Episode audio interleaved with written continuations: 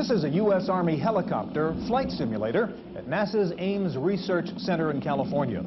When the scientists here needed a computer that could handle the fast graphics and multitasking required by a simulator, they didn't go out and buy an expensive mini computer system. They bought a Commodore Amiga, in fact 15 of them. Today we take a look at the underrated and too often ignored Amiga on this edition of the Computer Chronicles.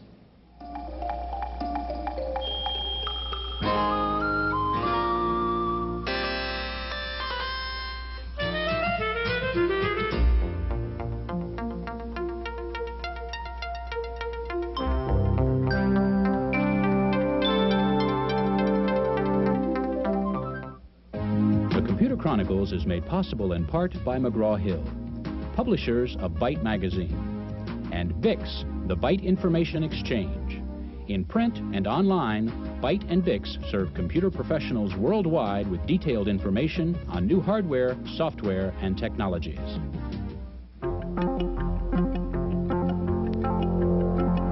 Welcome to the Computer Chronicles. I'm Stuart Cheifet, and this is Gary Kildall. Gary, this is an optical worm drive, and with something called a handler, you can get a gigabyte of storage in your computer. These are 3D glasses used with a very high-powered CAD program. What's interesting about both these peripherals, they're not for a Mac 2 or a 386 PC, they're for the Commodore Amiga. Oh, okay. Gary, I get a lot of letters from viewers complaining about the fact that the computer press seems to ignore the Amiga.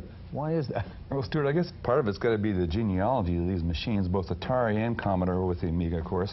Uh, are thought of as game yeah. machines, and, and over the years, the power of these machines in, is increased tremendously.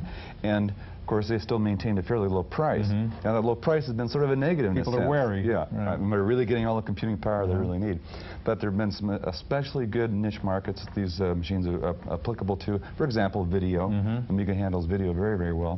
Uh, and of course, the other factor is the marketing power of IBM and Apple in the United States. Yeah. And machines like this tend to have more mm -hmm. success than outside the United States.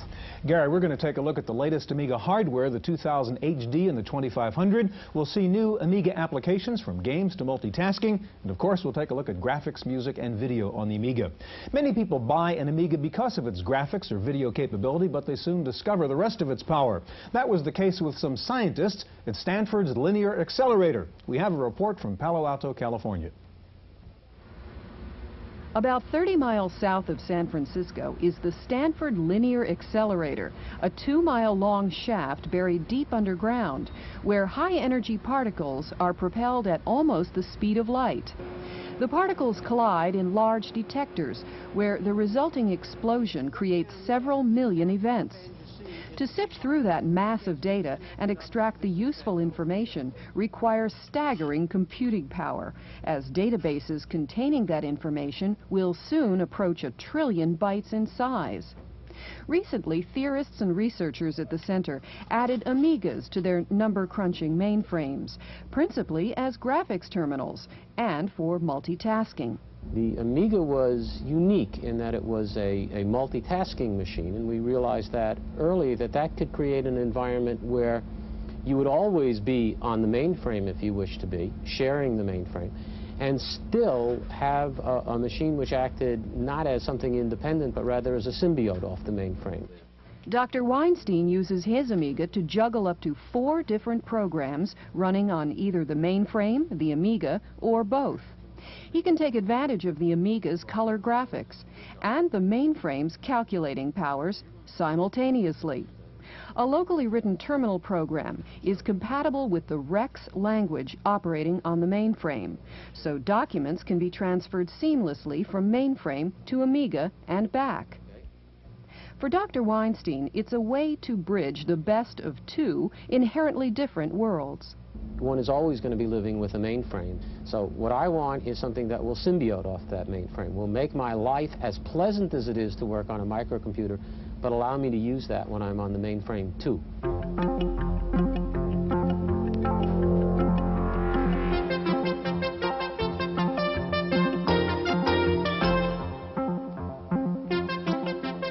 Joining us in the studio now is Tom Stearns. Tom is District Sales Manager with Commodore out here. And next to Tom is Lou Wallace, Contributing Editor of Amiga World Magazine. Gary? Lou, you're a, a, fan of the Amiga system. Why do you like the Amiga better than, say, an IBM PC or a Mac or something like that? Well, I guess I could just say it's it's more fun, but it, it and it is that, but it's also more productive. It's uh, it, it enables me to do things that I simply can't do with other computers. Uh, whether Like that's what? whether it's running more than one application at a time, or whether it's playing a game, or whether it's doing both of those at the same time, or video applications. Uh, there simply isn't another computer available on, on the market that can do the, the range of, of tasks and functions the Amiga is Okay. capable of. Uh, Lou, what is the, what do we have here? I mean, what kind of configuration is this? Just give us an idea what's inside the box. Well, this is the Amiga 2000 HD. Uh, it's a this particular model is a three megabyte machine. It has Mhm. a 40 megabyte hard drive auto boot system. Uh, it has a graphic resolutions of 320, 200 to 640, 400, 4,000 colors, speech, multitasking. And uh, processor is what? That's uh, Motorola 68000, running at uh, approximately 8 megahertz. Right. Good. Tom, now you've got a, a game that uh, demonstrates the graphics, right? In the Yeah, I have a couple of games today. Okay. Uh, both games are very different and show off the machine to its best degree. And the, the first game is called Menace, and it's uh, it's a true arcade quality style game. It's uh, Well, let's a lot go take a look at it. Yeah, Great. Tom, I, I understand Lou's a pretty hot menace player. Okay. Well, I'm going to ask no, you to. we're gonna have to, uh, I'm going to ask you to describe it, but but to turn the mouse and the pad over to Lou. Okay. Now I'm on the spot. You're on the spot now. Here you go. Okay. Okay, and if you can get it going, then maybe give us play-by-play, Tom, as, as Lou starts to play, and tell us what's going on here. okay. The object of this game is to capture the planet Draconia. Okay. As you can see, it's done in full overscan, which means that the entire screen is being utilized for this particular game. Okay, you playing Lou or what?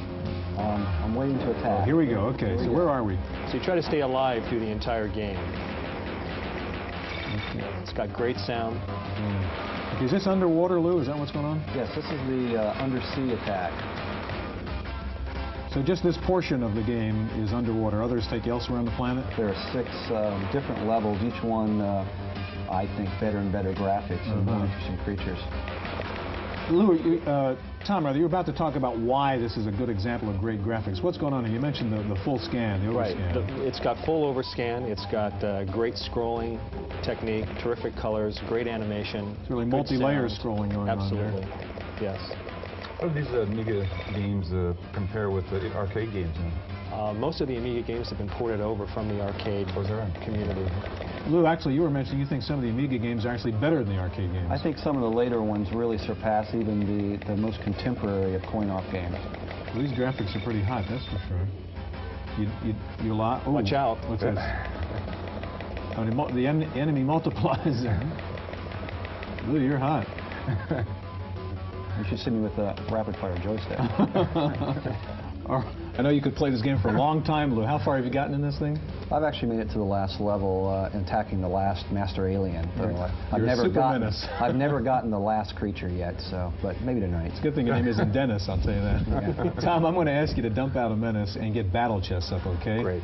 And while you're doing that, wh- tell us about Battle Chess, Lou. What kind of game is that? Well, battle chess is a, ch- is your is is not it's your typical chess game. I mean, it's uh, uh, you know you play chess against a computer or Uh-huh. against a uh, another opponent. The difference with battle chess from more conventional ch computer chess games is that the the game is in three dimensions, uh Uh-huh. three-dimensional board with animated.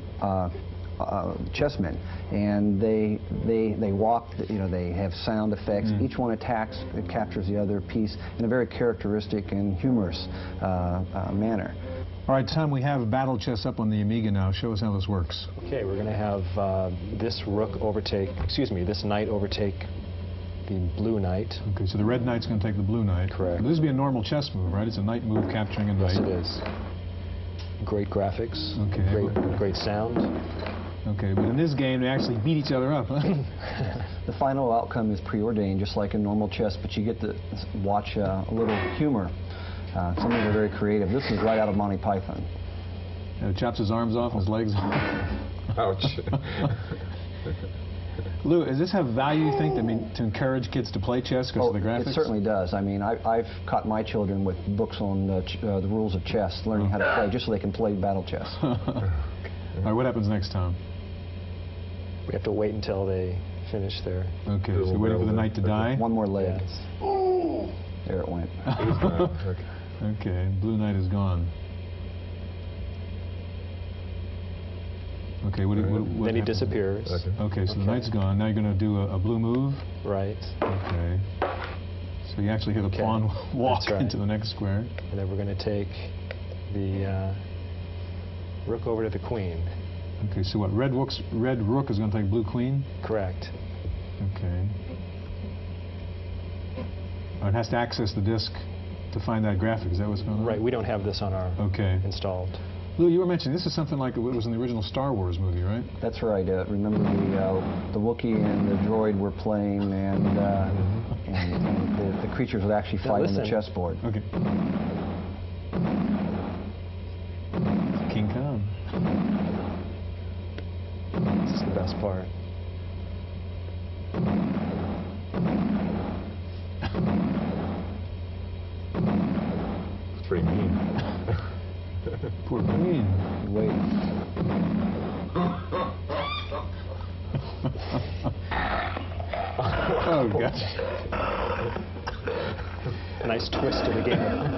A twist to I mean, game. chess of used to be a nice intellectual game, guys. What have you done? A new level of class, you know. All right, thanks for showing this. Lou, I want to ask you about the graphics on the game. These are just games and they're not important, but what does it show us about what the Amiga can do? Well, games have always taken more computer power than just about any other application. And the same power that's channeled for games uh, and graphics can be used in more productive applications such as business productivity software and multitasking, Yeah. which, which all Amigas can do. Right, and they've done that for quite a, quite a number From, of years. from day one, they're- Exactly. Fact, the only computer that has multitasking built in from the, in the operating system from the base up. Uh-huh. Now, you have uh, some examples that show off the multitasking. Yes, I do.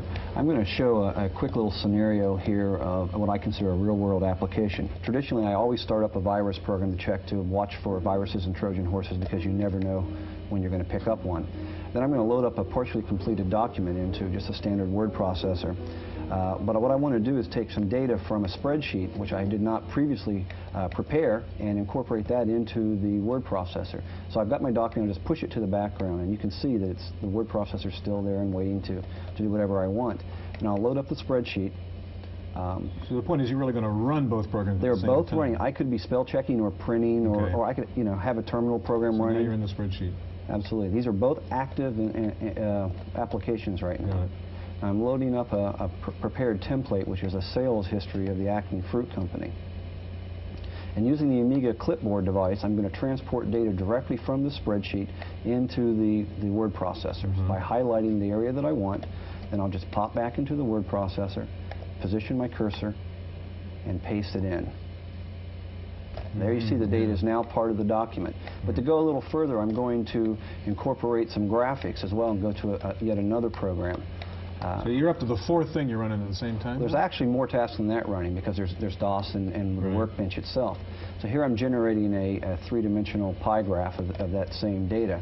Push that to the background, bring up the window, and now this is a little program I wrote that just grabs all the screens in memory and saves them off to a RAM disk. Now, I've already done that. Now I've, it's done. It's saved the screen. I don't really need the, the, uh, the, the spreadsheet any longer. I'll load up a little paint program, which is Deluxe Paint 2, the standard uh, that most paint programs are compared Mhm. against on the Amiga.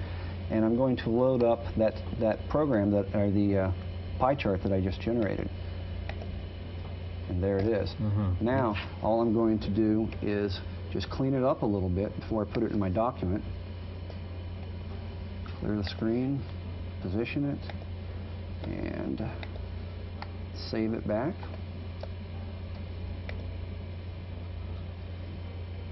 All right, through with that program. Let's go back to our word processor.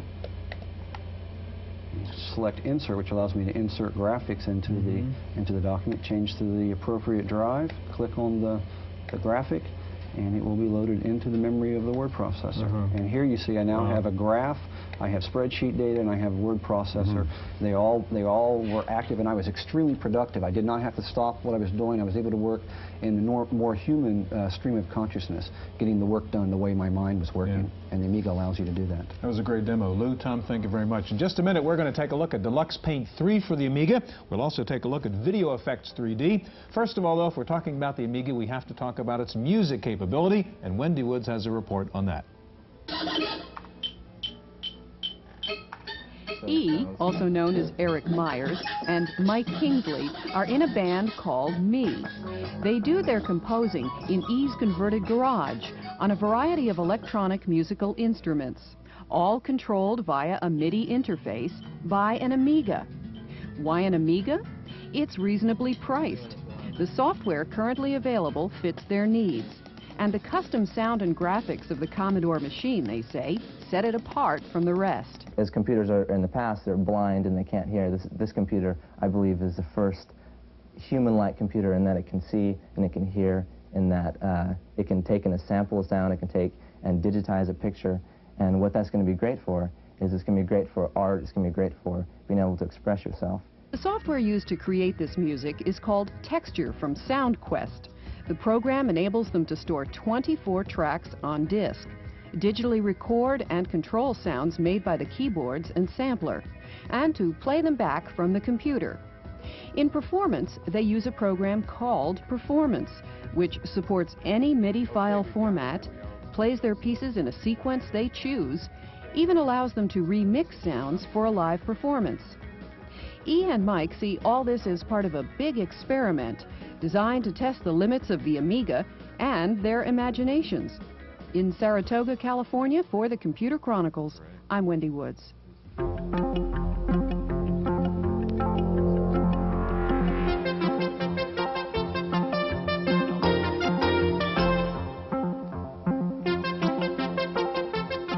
Us in the studio now is Dan Silva. Dan is the author of Deluxe Paint 3, and next to Dan is Jim Schneider, president of Innovision Technology. Jim, on the last segment, there was a machine here that said Amiga 2000, this one says Amiga 2500. What's the difference between those two? Right, this has just been updated. This is a brand new version of the Amiga 2000 series. It's mm -hmm. called the Amiga 2500. Okay. And this has a 14 megahertz processor, 68,000 processor, and it also contains a 40 megabyte internal hard drive. The machine's advantages over the predecessors are that it runs at a, um, a three to four times faster mm -hmm. clock rate, so you get uh, performance in your packages magnified by that amount. And what would you expect to pay for a package like this as retail price? This advanced model with the accelerator would cost about $4,000 for the monitor and the uh, basic Amiga 2500 okay. system. And can you compare it in, uh, let's say, computing power with uh, the Mac product line, for example? Yes, with the Macintosh, uh, Macintosh 2 specifically, uh, this would gain a slight performance advantage in mm. general processing in addition, the graphics coprocessor built into all Amigas would give it the advantage in graphics. Mm. All right, Dan, speaking of graphics, you're the author of Deluxe Paint. You've got Deluxe Paint 3 coming out in just a couple of weeks, I guess. Mm -hmm. What, what are the new improvements in Deluxe Paint 3? Well, almost every aspect of the program has been enhanced. Uh, We've got the ability to paint and overscan, which gets rid of the black border around mm -hmm. the mm-hmm. picture. You use extra half-bright mode, it's an Amiga mode that gives you 32 additional darker colors. And there's a new font requester, which lets you load color fonts and reassign the font, font directory. Mm -hmm. uh, there's new fill and paint modes, but the most important feature, and I think the one I'm going to demonstrate yeah. today, is the animation capability. Okay. Mm -hmm.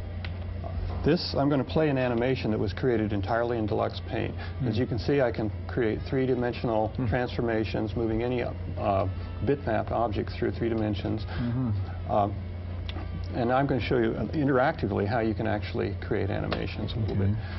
Uh, this is still a paint program, and I can paint in every frame, jump to the next frame, and paint in that. -hmm.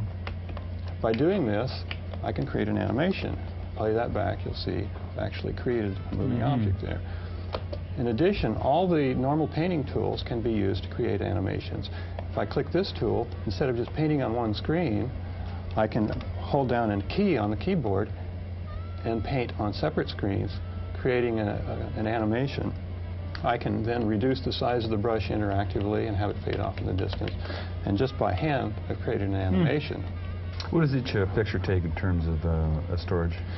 I'm not storing the entire picture. I'm only storing the differences the between oh, the pictures okay. so you can get a much more use out of your mm -hmm. memory. And do you have the ability to change light sources and so forth? No, this is just a painting program. It's, mm -hmm. it's uh, there is real no, no three-dimensional modeling. I'm moving bitmaps around. Uh, I also have the ability to create anim brushes. Here's an, what I call an anim brush that was painted in this program and then picked up off the screen cutting through all the, the pictures. I can now paint it down on one frame, or if I hold down the animation key, I can fly it through separate frames. I'll have flying off the screen here. Now if we play that animation, we've got a bird flying. Uh, I can also do a three-dimensional move of that to demonstrate the three-dimensional capability. I'm going to tell this to start 600 frames away. I can do a preview of this, see the rectangle coming up. Now I can tell it to render it. Now I have a bird flying out of the distance, mm-hmm. getting closer. I can now tell him to keep flying. Fly on past me there. Now we've got a bird doing a flyby. Here he comes and zooms by. And uh, these anim brushes can be used to do anything that a normal brush can be used for. You're doing this in real time now, This right? is all real time. Uh, Just as I can use a normal brush to paint with, I can paint with an anim brush, and this turns out to be uh, an unexpected useful feature. You can create anim brushes which, for instance, are a bunch of different leaves on trees, and paint trees without them looking repetitive. Uh, so what we've got is a program that's both a full-featured paint program and an animation Okay. program rolled into one. Dan, that's great. I want to ask you to slide the keyboard over to Jim there so we can get uh, Video Effects 3D up. Let me ask you while he's getting ready, Dan, at what level is, is this kind of paint program being used? I mean, is this professional level graphics being created? It's being used both by professionals and by five-year-olds. It's uh, Uh-huh. probably the most popular paint program on the Amiga, and I found everyone uses it. All right, Jim, what do you have? I have a product called Video Effects 3D for the Amiga. Uh, this is designed primarily for the video graphics industry. Uh, this is a professional level product that allows the creation of animation sequences for titles and logos. A lot of times you see these kind of animations on TV. I have a demo here uh, of several sequences that were created with uh, Deluxe Paint, as a matter of fact. Uh, these titles were loaded in, and these three-dimensional special effects were created. We have the ability to do multiple object motion. Um, you're seeing playback at real-time speeds from computer memory. Here you're going to see a page shatter, very easy to do. Uh, this is an effect that normally $100,000 machines can do. Right here, the Amiga word, notice it's flat. We're going to turn that into a 3D extruded logo right here just by pressing one button. That extrudes it into a light sh shaded three-dimensional object. Jim, is this used in, uh, for broadcast work? Yes, it has been used in a number of programs, national campaigns, and even TV commercials. All right, what's next? Okay, uh, basically uh, the logos here, or the menus Yeah. here, are actually uh, explained here on the screen. Uh, one unique feature of the user interface is that if you have a question about a particular function, you just place your cursor over the button, it gives you an explanation. It's very Mhm. easy to start off with. The, next product I'd like to show is Broadcast Titler. Yes, you have got to load that up now. And, and what, what does Broadcast Titler do while you're loading their... Uh, Right. Broadcast Titler is a professional level character generation program. The titles that you normally see on television are generated by expensive equipment that bring on titles with different effects in high resolution. This package here does the same thing on a very affordable Amiga system. We have the ability to display uh, multiple colors, up to 320 colors on a page, with extraordinary high resolution graphic characters. We have the ability to do uh, transitions with each page of text. We have up to 1,000 pages of storage. I'll show you a uh, example here. Here's an example title page that was created with the package. Uh, these are all standard fonts available on the Amiga system. I can uh, play some of the effects that the program can do. Uh, slides from different directions, nine speeds for all the effects. The uh, graphics you are seeing here would normally be overlaid over video using a Genlock Right. device, and um, this is as well a very high resolution package. All right, Jim, that's very impressive. Now, you said this is being used at the professional level. Uh, is this being used by TV networks now, for example? Yes, it is. The actual Video Effects 3D and broadcast titler have been used for professional commercials, uh, national campaigns. Uh-huh. It was even used in the Super Bowl for the Jumbotron scoreboard. Uh, and what's the cost of your package? Our Video Effects 3D is $199.95, and the broadcast titler is $299.95. This is going to revolutionize the TV production business, I guess. sure. Jim, Dan, thank you very much. That's our look at the new Amigas. We'll be back with this week's computer news in just a moment.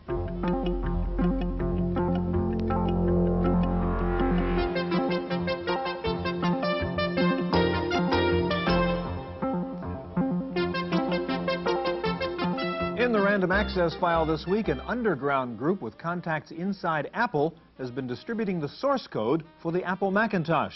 The group, calling itself Software Artists for Information Dissemination, has mailed out floppy disks containing portions of the Mac code to several industry insiders. The group says its aim is to spread the genius of Apple developers uninhibited by legalities.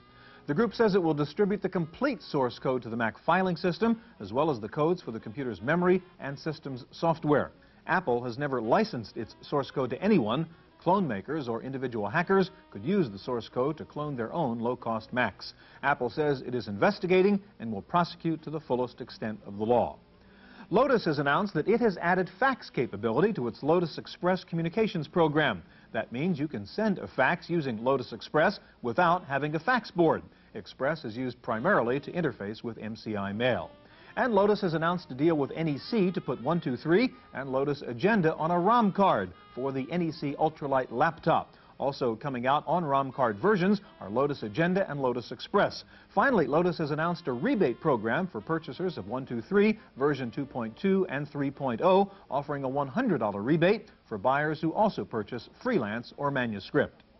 IBM has announced a new high-end desktop publishing program called Interleaf Publisher. It can import files from graphics, CAD, and spreadsheet programs, and IBM says it will actively market Interleaf Publisher to clone users, breaking the old Big Blue tradition of selling only into the IBM user community. How do you find out what kind of software is out there these days? Well, there is now the computer software version of books in print. It's called the Bowker Software Encyclopedia. It lists over 20,000 personal computer software titles. The volume has more than 2,100 pages, and it retails for $180.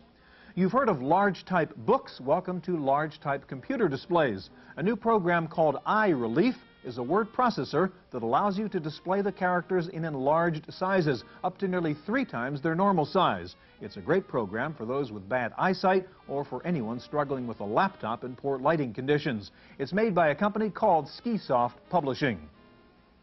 Nintendo says it has a new game up its sleeve. It is looking into turning those millions of Nintendo game machines into home terminals for use in a new online service. Nintendo already uses its machines in Japan as data terminals. 21% of U.S. homes now have Nintendo units.